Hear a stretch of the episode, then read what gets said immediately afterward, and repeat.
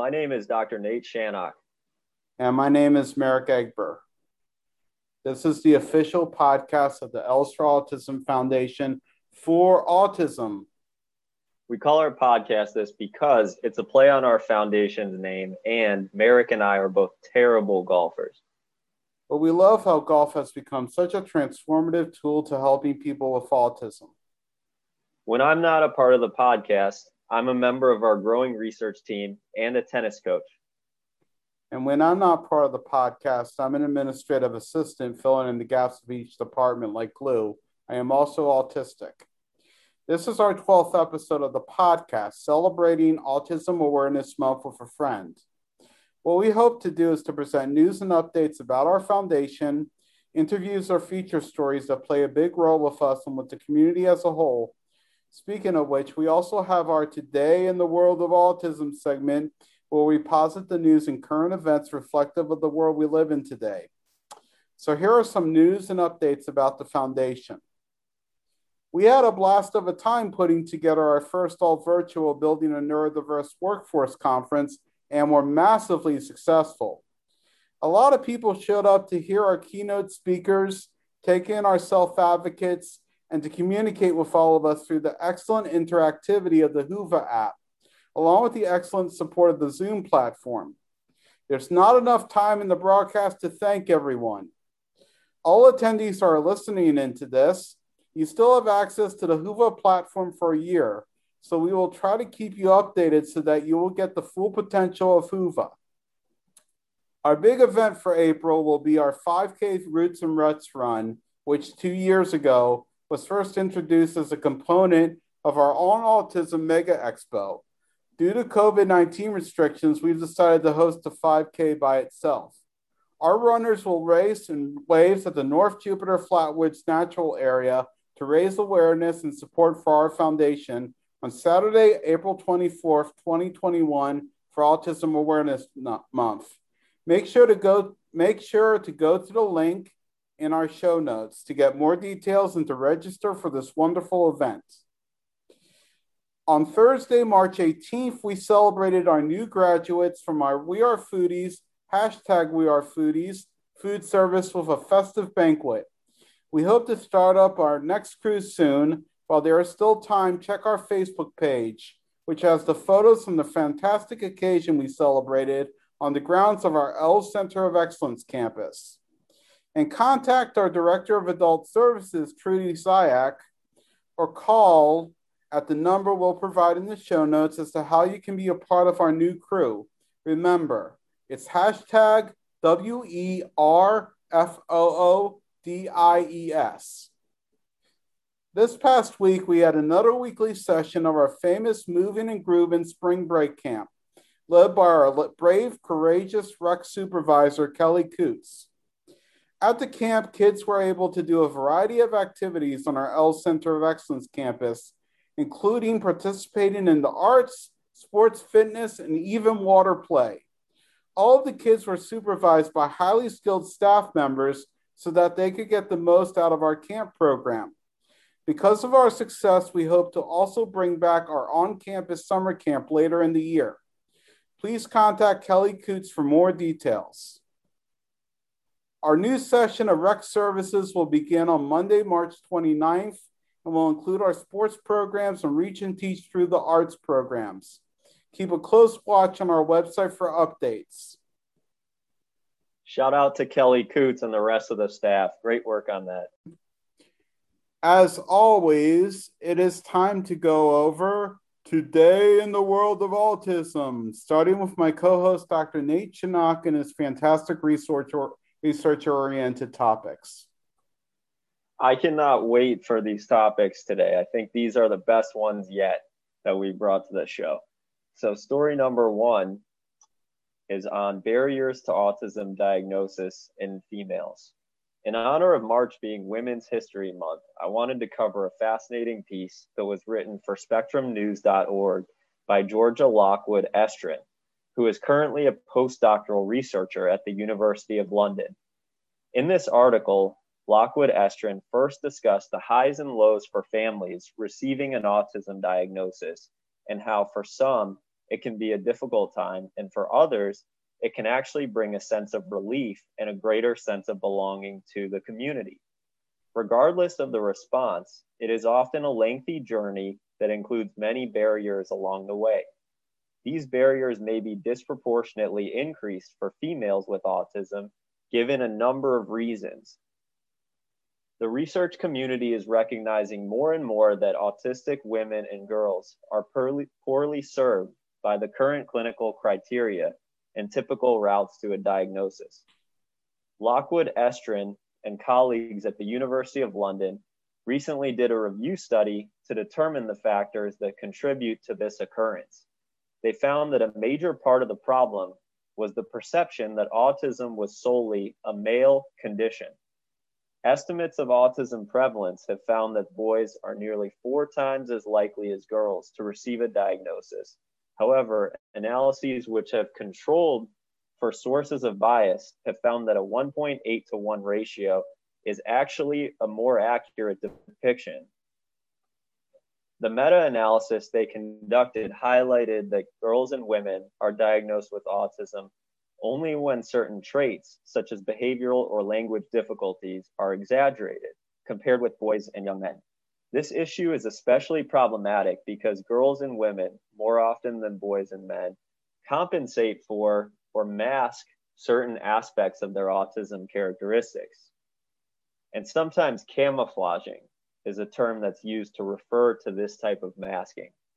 For example, girls with autism may intentionally or unconsciously hide certain social difficulties at school by mimicking the behaviors or emotional expressions of their peers. In addition to these camouflaging behaviors, another major barrier is the notion held by many clinicians and health professionals that autism is solely a male condition. In many cases, what this ends up leading to is misdiagnoses and in other instances, mixed and confusing messages to parents about the best routes of care for their child. In order for women and girls with autism to be more accurately diagnosed and to receive the same levels of care and acceptance that boys and men do, it's going to take a really strong effort from activists and healthcare providers alike. So, kudos for this story from Lockwood Estrin. I mean, it was a really fascinating story and definitely sheds light to an issue that I think is still under discussed in the community. So I want to turn this over to you now, Merrick. What are your thoughts on the story? And I would also like to revisit the first point in the article about the diagnosis process being lengthy and difficult for many families. Could you share a little bit from your own perspective on this? Certainly, I can. So I've been uh, well informed about how difficult it is for a girl or a woman to get a proper diagnosis of autism. And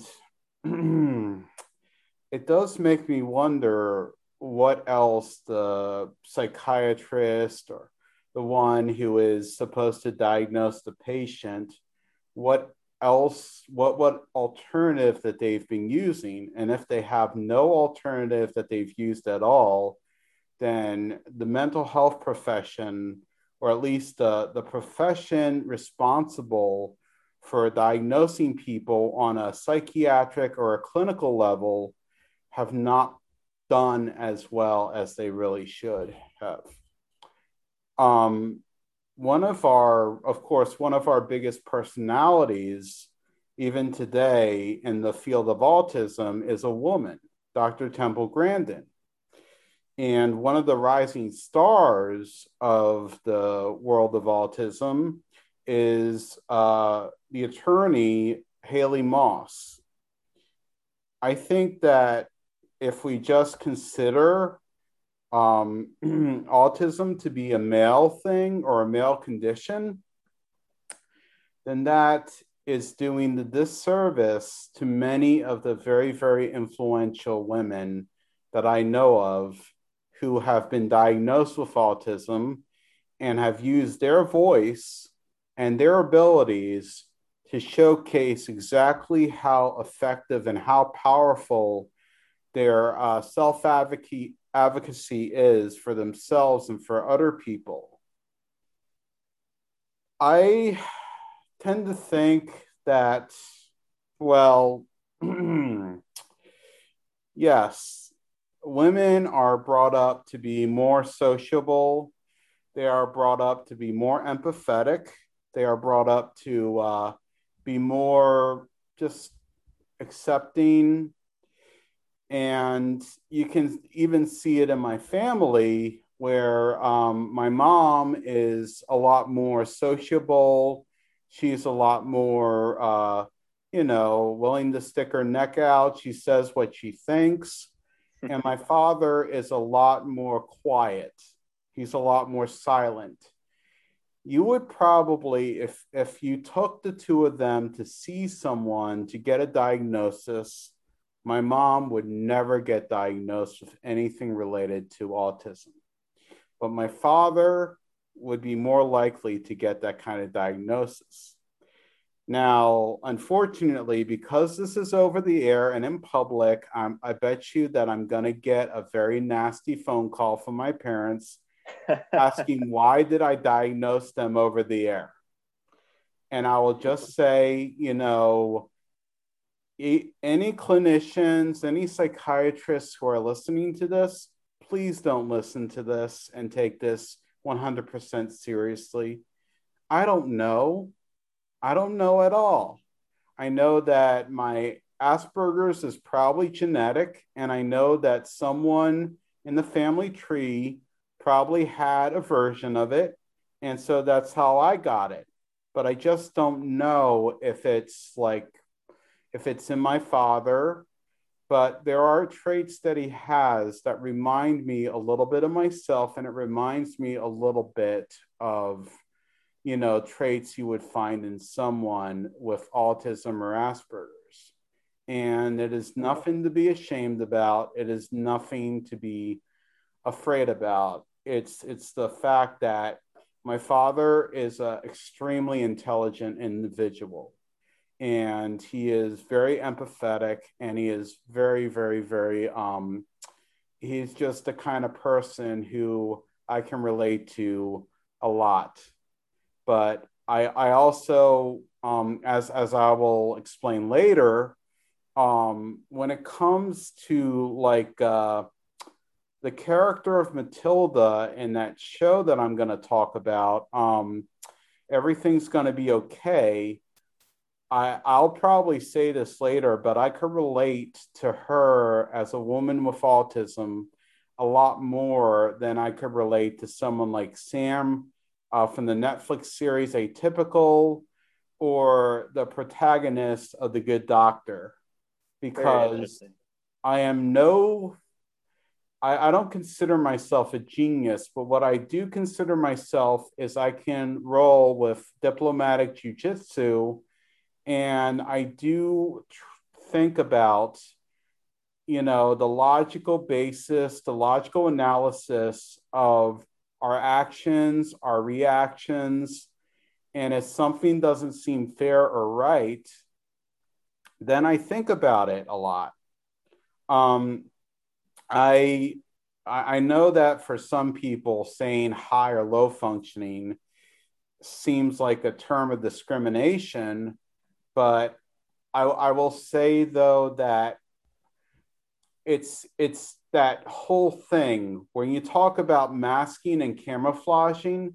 Maybe this is why I've said before that I feel like I'm 25% woman. Uh, I'm not non-binary. Okay, I'm a man. I'm a man, but I'm like, I'm probably like 25% woman. Okay. And well, part of that is that I do have that blending in effect where I can blend into different worlds, the neurotypical world and um, the world of autism. And well, uh, well, I mean, if there are moments, and there are many, many moments that people may not see. And there are moments from my past that people may not know that that really shed a light as to why I've identified with the Asperger's syndrome diagnosis I was giving years ago, because people generally think that what they see is what they get. But I've had moments where I felt very nervous in crowds. I've had moments where my anxiety was to an utmost level and where interacting with people can feel very, very arduous and can make me feel very, very uncomfortable because I'll end up babbling like a loon. So basically, I guess this is my uh, coming out party where I, I tell everyone, hey, look, you know, I've said this at work a bunch of times and I haven't come up with a good reason why other than you know, the stereotype of uh, women being enigmatic and cryptic, which I am. I am enigmatic and cryptic, but you know, I, I, I just, I guess if anyone were to place me somewhere, maybe I do identify more with women with autism than men with autism. Okay, I, I, I, I tend to admire uh, women uh, with autism. Uh, I mean, I think what I'm really trying to say here is that is that I I I think um, you know the, the term you go girl is extremely overused and girl power that's also extremely overused you just you know there there's just a lot of greatness found within uh, females who happen to be on the spectrum. And Couldn't agree more. It's just basically, um, I, I think that we really do need to highlight more about women being autistic. I think we need to basically say, you know what, we understand you. We understand you. We uh, we empathize with you. We know what it's like. No matter what gender we are, what uh, sex we are, it's this feeling that we, we've got to understand more. We've got to understand the subtleties of what this is and what this means. Um, I will definitely get more into details about it in my analysis of the TV yeah. show. Everything's going to be okay because that does revolve around a girl with autism. And I think that, you know, it's like anything else the earlier, the better, the more accurate, the better, the more you get to understand the diagnosis, the better. Otherwise, you're leaving people underserved and you're leaving people without the confidence that they are able to understand what it is that they're all about. And, you know, it's it's just yeah, you can do diplomatic yeah. jujitsu, but you sometimes have to take that mask off you can't wear a mask forever. And it's it's probably going to be so much better when you're accepted and when you're, you know, related to and you don't have to put on that mask. You know, I consider this if we make any strides on the more strides we make on COVID 19, and eventually in the future, when mask wearing isn't as essential as it is now, the same thing should happen for women with autism. You know, I would just put it in the campaign. Please remove the mask, be who you are, be what you are, let your freak flag fly. And if anyone doesn't understand it, then they don't understand it. You, don't need to prove yourself to anyone, you know?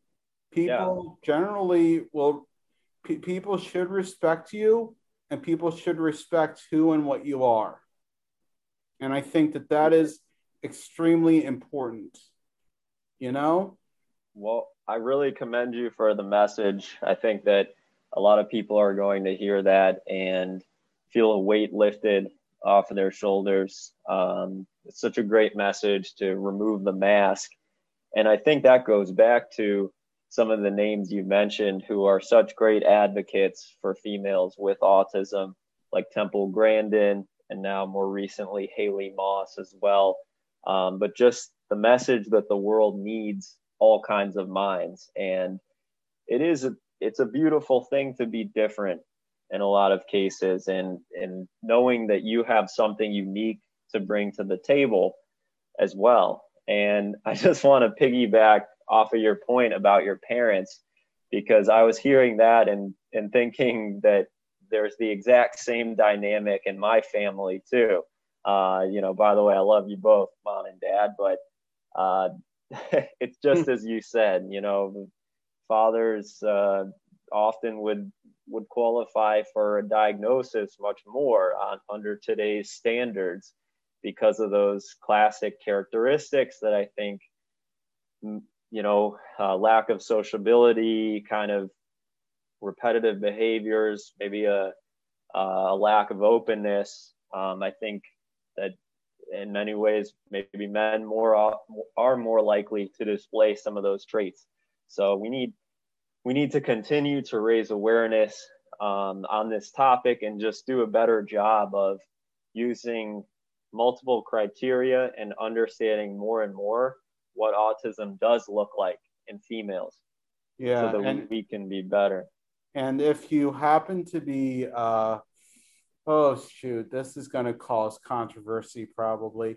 If you happen to be in your late 20s, or if you happen to be in your 20s and you're single and you're looking for a good man with autism, and you yourself may be autistic yourself and you're trying to figure out what it is that it's like to be who and what you are, then I am available and I am ready. And, you know, in a future episode, we could possibly touch on dating and all that stuff. But just know that uh, you can easily find my email address on the Els for Autism website. And if you if you want to meet me, if you want to talk to me, if you want to have a cup of coffee, or you want to, you know, talk for a little bit, get to know me, and maybe we'll find out that we have a spark together, then by all means, please do. This is not just me just saying this stuff just to flatter people. I, I do have a deep appreciation for for women, and I do have a really really deep appreciation for women with autism, and it's just something that I, that I think I, I really really need in my life right now. Like because I am lonely. I told you guys that. this was this was going to be our best episode yet, and I I don't think we're disappointing so far. yeah, yeah, we uh, yeah, yeah. This is this is what you all uh, tune in for, right? This is what this is what you all tune in for. That's it. All right. I'm going to move on to my second story now. Thank you again, Merrick. The responses were great there. I'm going to move on to talking about a new study that just came out, hot off the press, from the University of Texas Southwestern. And what this study entailed was actually the use of machine learning technology to identify a group of blood biomarkers that could potentially lead to an earlier diagnosis of autism for children.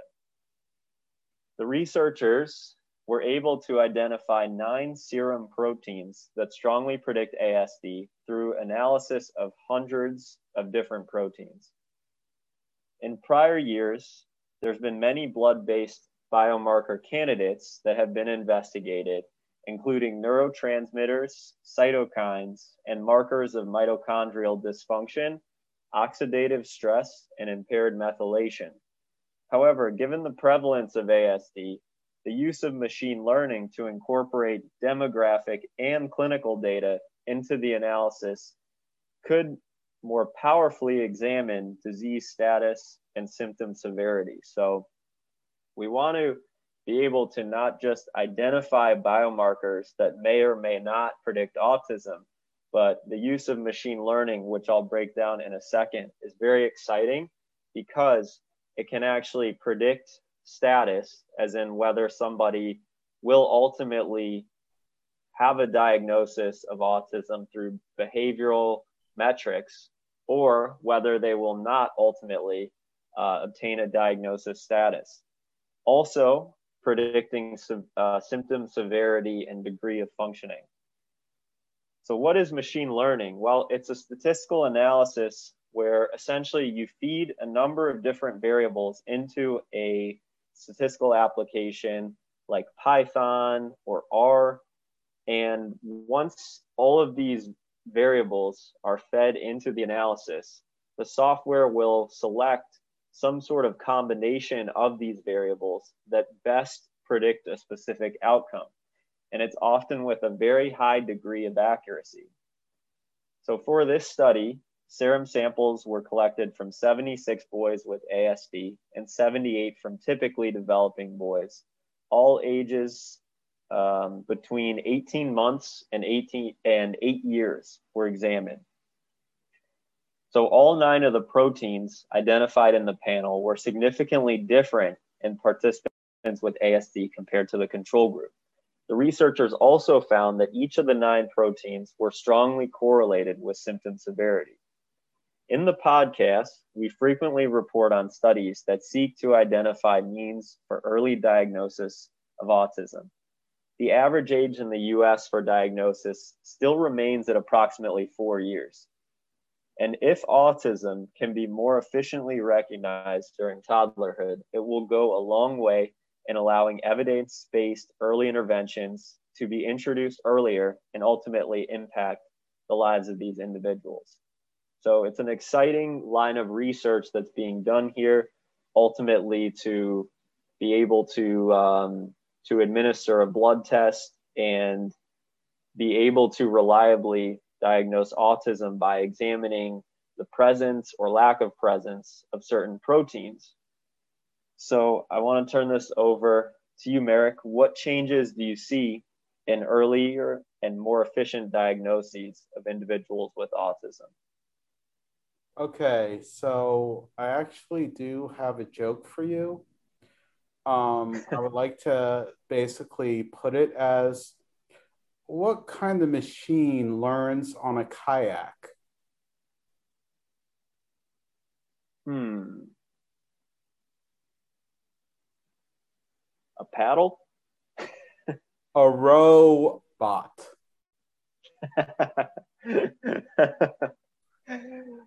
there.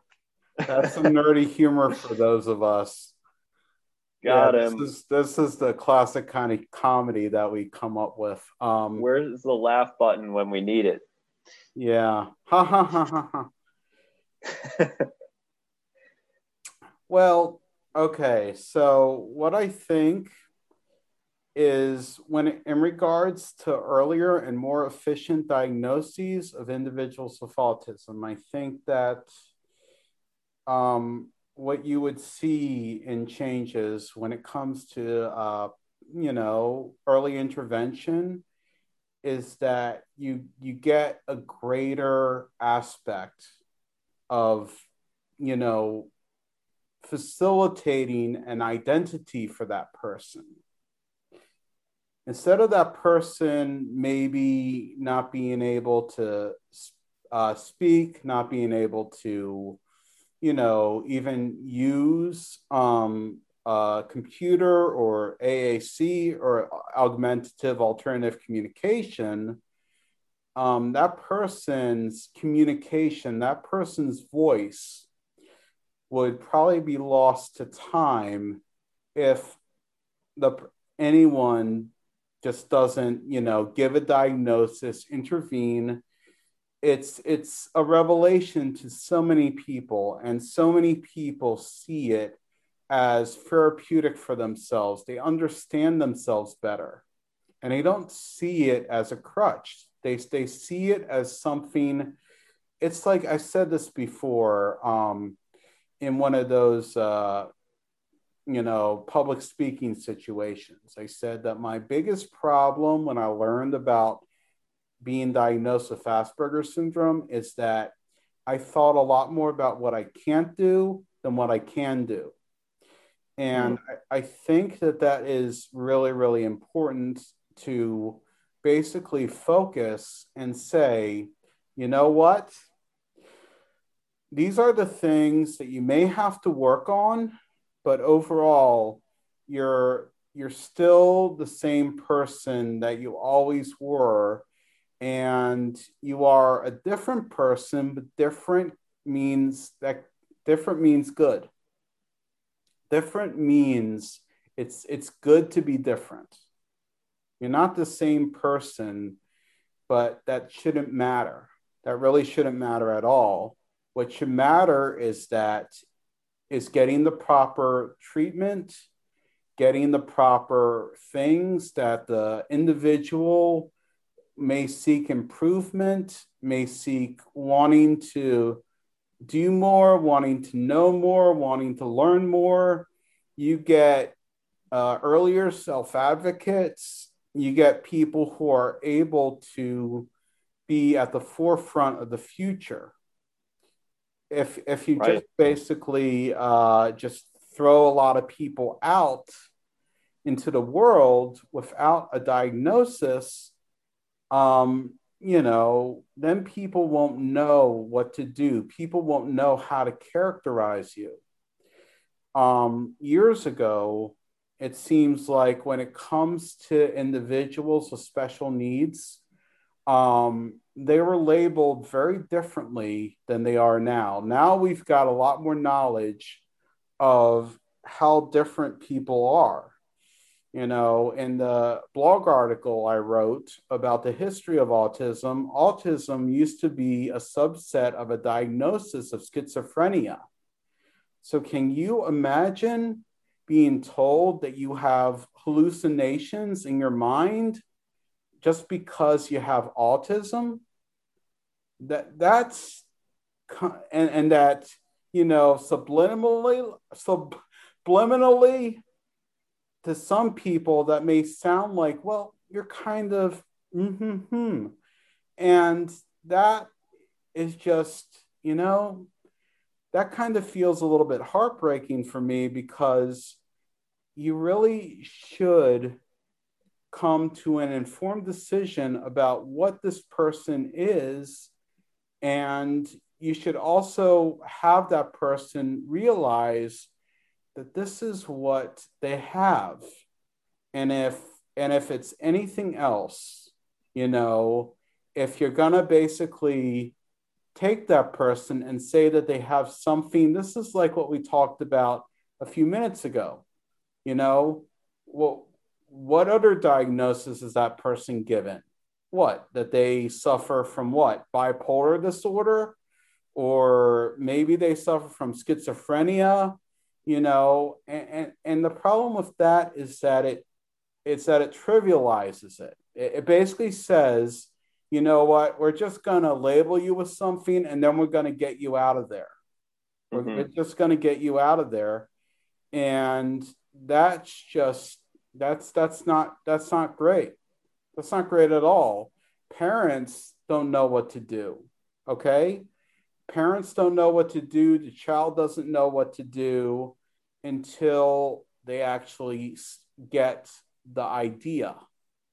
And you know it changes people. I've always uh, whenever i hear stories about people realizing who they really are i've never heard of a bad uh, story about it I've never heard of someone going, well, that's not me. And I've never heard of someone going, oh, that was terrible. I've just heard of people going, yes, finally, after so many years, I finally know who, I finally know what I am. and they can decide what to do with it, whatever they want, but it it just sheds light on things. I mean, you, you just gotta. The earlier, yeah. the better. I, I always say the earlier you know about yourself, the better you are.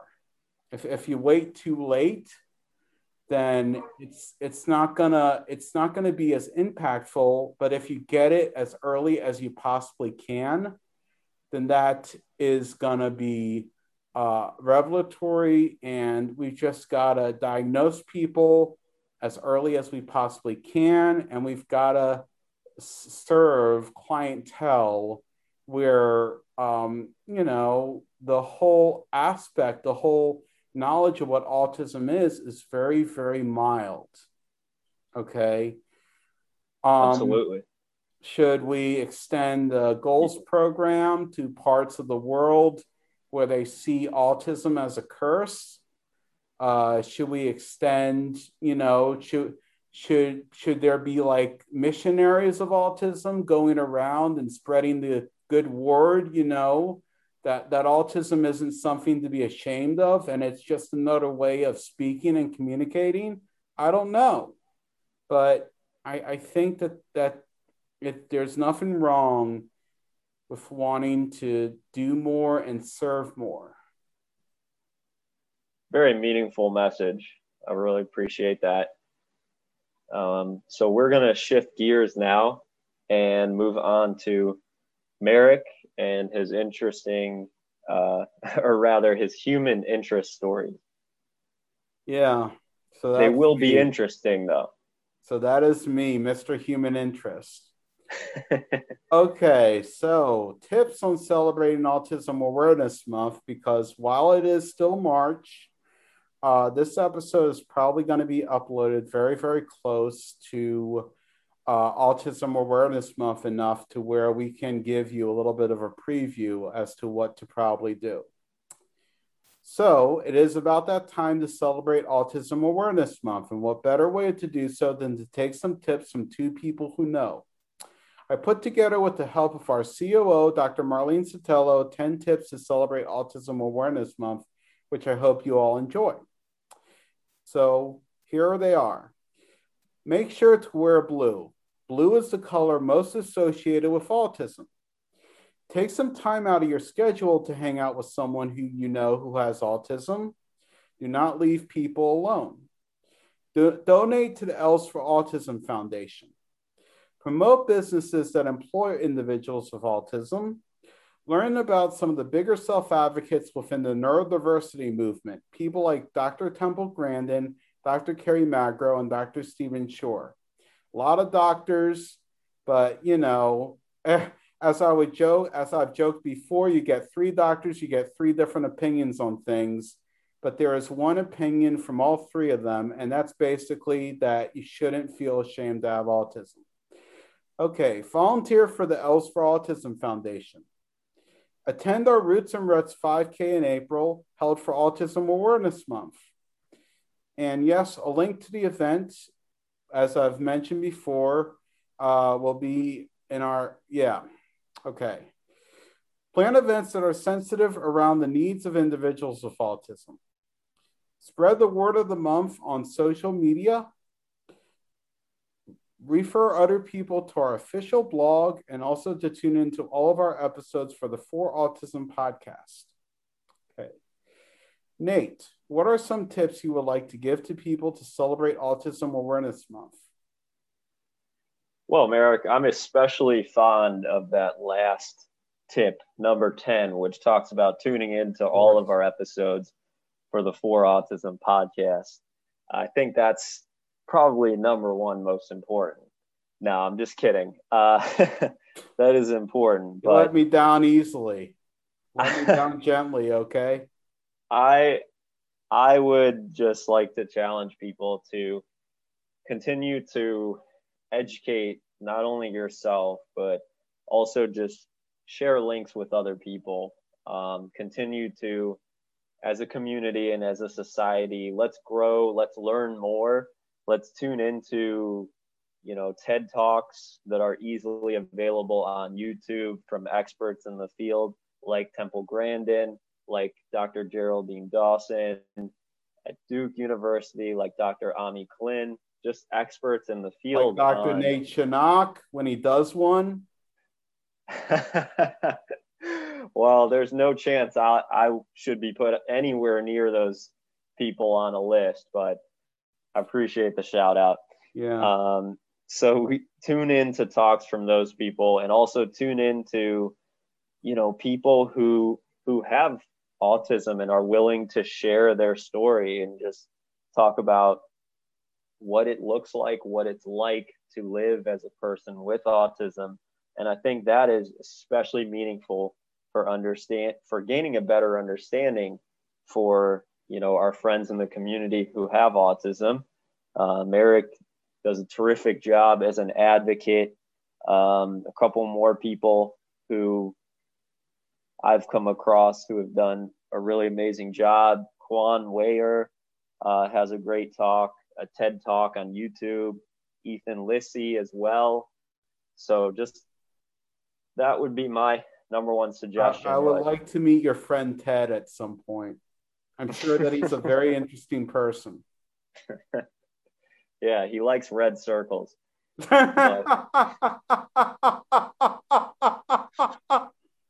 Yeah, that sounds more like a dog. No, a bull. but that is a great list that you and Dr. Sotelo put together. Definitely comprehensive. All right. Now for my next story. So last year, the first season of a new show created by Australian comedian Josh Thomas from uh, Please Like Me called Everything's Gonna Be Okay launched on Freeform, a channel geared towards teenagers and young adults. The show stars a 20 something neurotic, played by Mr. Thomas, who has to be the legal guardian of his two half sisters due to his father's passing. One of the half sisters, named Matilda, played by actress with autism Kayla Cromer, is also a character with autism, which really intrigued me, especially in this time where people argue about proper representation in media. Not only has the show gotten great reviews, but a second season is supposed to air in April. So, what better time to celebrate Autism Awareness Month than a show that gets autistic representation right? Thus, here is my review of the 10 episodes of what makes the first season of Everything's Gonna Be Okay, which can be watched in its entirety for free with ads for Hulu subscription, which I have. And if you like this show, the entirety of Please Like Me is also available for free with ads on Hulu. On to the show. For this review, I will be listing five positive and five negatives of the show. First positive, they have realistic depictions of girls with autism. The common thing I hear on why females get diagnosed less than males is that females are meant to be social, but they still are liable to have many symptoms as their male counterparts. Matilda is high functioning and is able to blend in real well. Her control of every situation and her forthrightness give her a great confidence when approaching her day to day life yet she still has many traits that other individuals with autism have sensory issues, crowd issues, listening issues, music therapy, using logic instead of social nuance, and finding it difficult to process her own emotions. Weird thing is, I may be supposed to relate to Sam from the Netflix series Atypical more, and I've, as I said before, but I actually can relate to Matilda more. While we can probably blend in with neurotypicals, our past and aspects of our present are where we stand as individuals with autism. And then there's Drea, played by self advocate Lillian Carrier of Artism and also of NCIS New Orleans. A self advocacy organization is one of Matilda's classmates and eventual girlfriend. And while she has greater issues than Matilda does, she brings a lot of integrity to her character. Both her and her male counterpart, Jeremy, played by another self advocate, Carson Warner, of Kirby Buckets and Instant Mom fame bring a lot to the show. Drea distinctly reminds me of some of the women I know with autism. She is outgoing, but also feels the need to hold back. She also brings her service dog to the show, which is an important part of representation for those with autism. Like Matilda, she explains why she is the way she is in a way that could enhance awareness of symptoms to the target audience. Two, the empowerment message is quite a good one. While Nicholas, um, Josh Thomas's character, offers a more hands-off approach to his parenting, which gets him in trouble in later episodes. In his way to be likable, he prefers to treat Matilda as on the cusp of adulthood and not as a child. The little sister Genevieve serves more in the parental role to Matilda, but it is shown that while she has good intentions, Matilda has her own aspirations and dreams and she would like to try. It is constantly emphasized as to how far she has gone and how far she is willing to go. She is pretty much the heart and soul of the show because you want to know what she will do next, who she'll meet, and her situations constantly evolve around her, giving her ample time to grow and to learn. She also exhibits logic in situations where other people will resort to emotionalism, and that is a breath of fresh air for me. The message is that individuals with autism should not be treated with overprotection and are able to process things in ways that are very relatable. It also has a more universal message of being your own authentic, genuine self represented, not just by Matilda, but also by Nicholas and his interest in his sexuality. This may seem trivial. Three, this may seem trivial, but they do give the father, Darren, played by Christopher May, Westworld TV series, a lot of screen time before the funeral. In the first episode, when I read the description, I was expecting all exposition to come from the character of Nicholas at the beginning and finding out that his father passed away when he comes back home. They give you enough time to understand who he is, what he is, and the decision making to make Nicholas the legal guardian. When they kill off the character, they do it tastefully, maybe too tastefully, so that you can feel the emotional strain of the situation and how different it feels without him in the series anymore. It also possibly inadvertently gives the series a kind of whimsy, especially when Nicholas's boyfriend, Alex, played by Adam Faison, Agents of S.H.I.E.L.D. and Into the Dark, gets to meet the father who tells him about his cancer and how uncomfortable Alex feels. There are moments that remind me of another entertaining dramedy, drama mixed with comedy, called Raising Hope from the creator of My Name is Earl, where everything has a light place to fall. Hence, everything's going to be okay. You can always chill with the Moss family for 20 minutes. Four, the walk near the end of the season. When Nicholas gets a reality check on the realities of the girl he is in charge of, he ends up changing into a completely different person.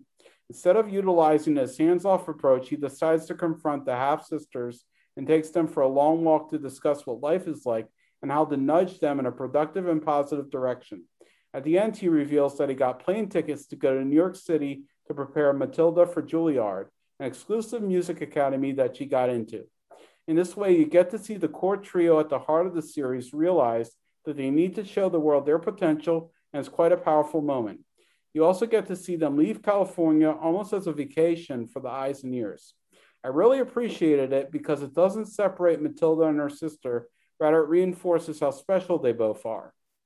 And the last positive thing how vulnerable Nicholas is. He doesn't sleep in the same bed as his half sisters, possibly because he feels awkward, like he would be taking the place of his father. Instead of just getting it on with Alex during their first overnight, he shares with him his world of bugs and insects and his sister's sleeping, as if he feels that sentimentality is extremely valuable and precious, which is lovely. While one of his traits is constantly talking about himself, he shows moments of reflection and sensibility about others. He will be a good parent and he understands it more as the series progresses. Now, here are my negative ones. You don't get to learn nearly enough about Nicholas and Genevieve. Genevieve is Matilda's younger sister, played by Maeve Press in her first TV role, and she serves as Matilda's protective guardian and is the one more attached to the father. She also hangs around with two other girls who have a questionable impact on her. Aside from that, it is implied that she really likes video games, but not much else. If they could bring out her character more in the second season, I would appreciate that maybe a few episodes completely centered around her. Nicholas is in his 20s and is the legal guardian of Matilda and Genevieve, despite having no prior experience in the role. He drops his life in Australia to live with them, and also lucky for him, found Alex, who sort of serves as a second parent to the two half sisters. It is said that he loves insects and bugs. Every chapter is named after one, but being an entomologist is more of a quirk of his, while his love story with Alex is a lot more heavily emphasized. I would like to know more about his interest in insects and bugs and what impact it has had on his professional life. Now, second negative. I would like to know all the students in Matilda's class. In fact, I'd like to know more about the class she is in. It sort of reminds me of the classroom I was in for study hall, which was the Hannah More School within a school for students with autism. except this is much more open. What did the other kids think about the students? Are they seen as the outsiders, the losers? You constantly get that idea from these individuals, but it just sounds like melodrama. Who is Sam, the teacher? Who are the other kids? Because I, I do remember seeing like five or six other kids. What lessons are they teaching the kids? Eighth negative one. It is a common fact that many individuals with autism can't drive. Matilda is of age. She's 17. She could get her driver's license, but they never explain it in the show. Instead, Nicholas is expected to be the family's driver. I understand Genevieve. She is only 15, but they could explain it the way it was explained to me since I can't drive myself, withdrawal being an example. Would Matilda want to drive? Many, many individuals with autism too, do. The stand up comedy part in the 10th episode is kind of unavoidable because it seems so out of character for Genevieve, but the payout is worth it. For those who don't know, Maeve Press was the youngest woman to perform at the Women in Comedy Festival and has staked a career in stand up comedy. As a way to showcase this talent of hers, but also promote important character development, she goes to a comedy club in New York City where she spends time ragging on Matilda. She asks Matilda and Nicholas to leave before she begins, but tells the crowd at the end of how far her sister has come. I think that the problem with the scene is that it feels out of place and it feels like someone venting out their anger rather than playfully re- reminiscing about her sister. So when people are laughing, you are not sure if they are laughing to bond with the comedian or they are mocking individuals with autism.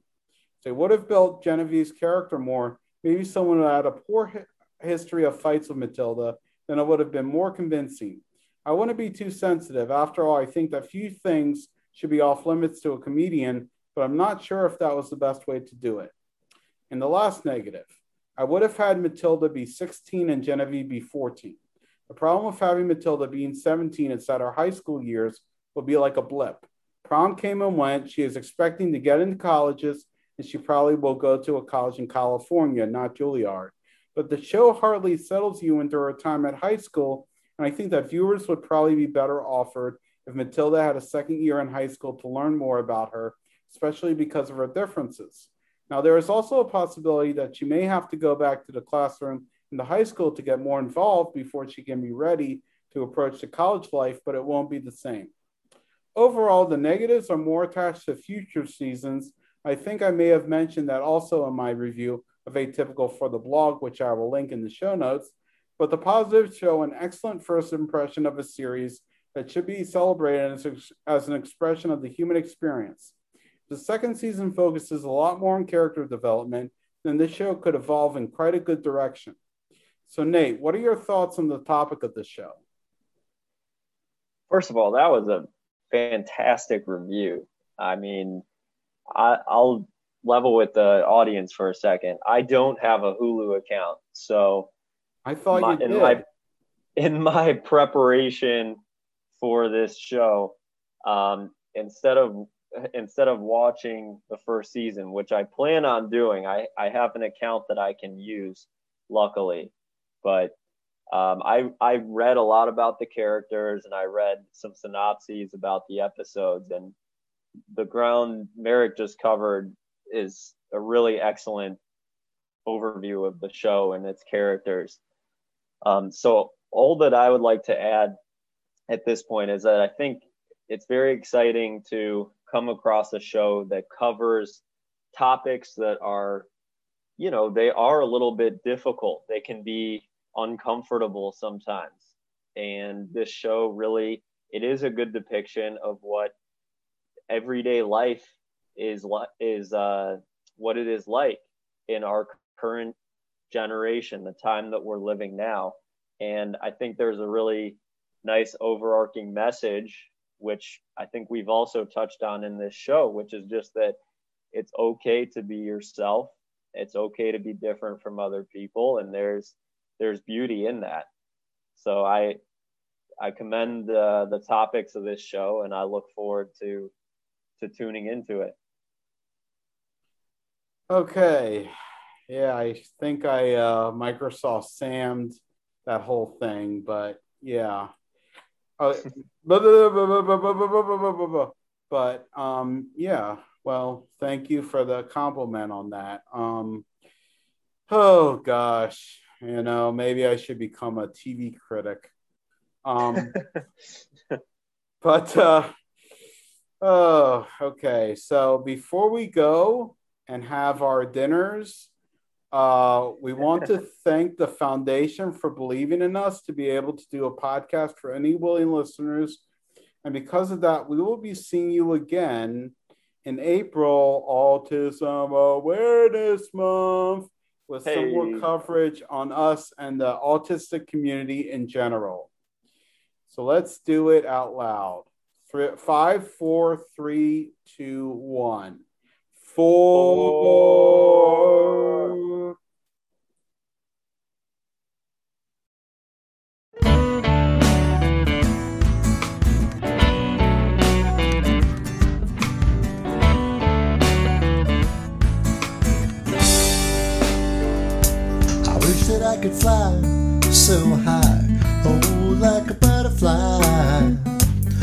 Fly into the air so high, oh, like a butterfly.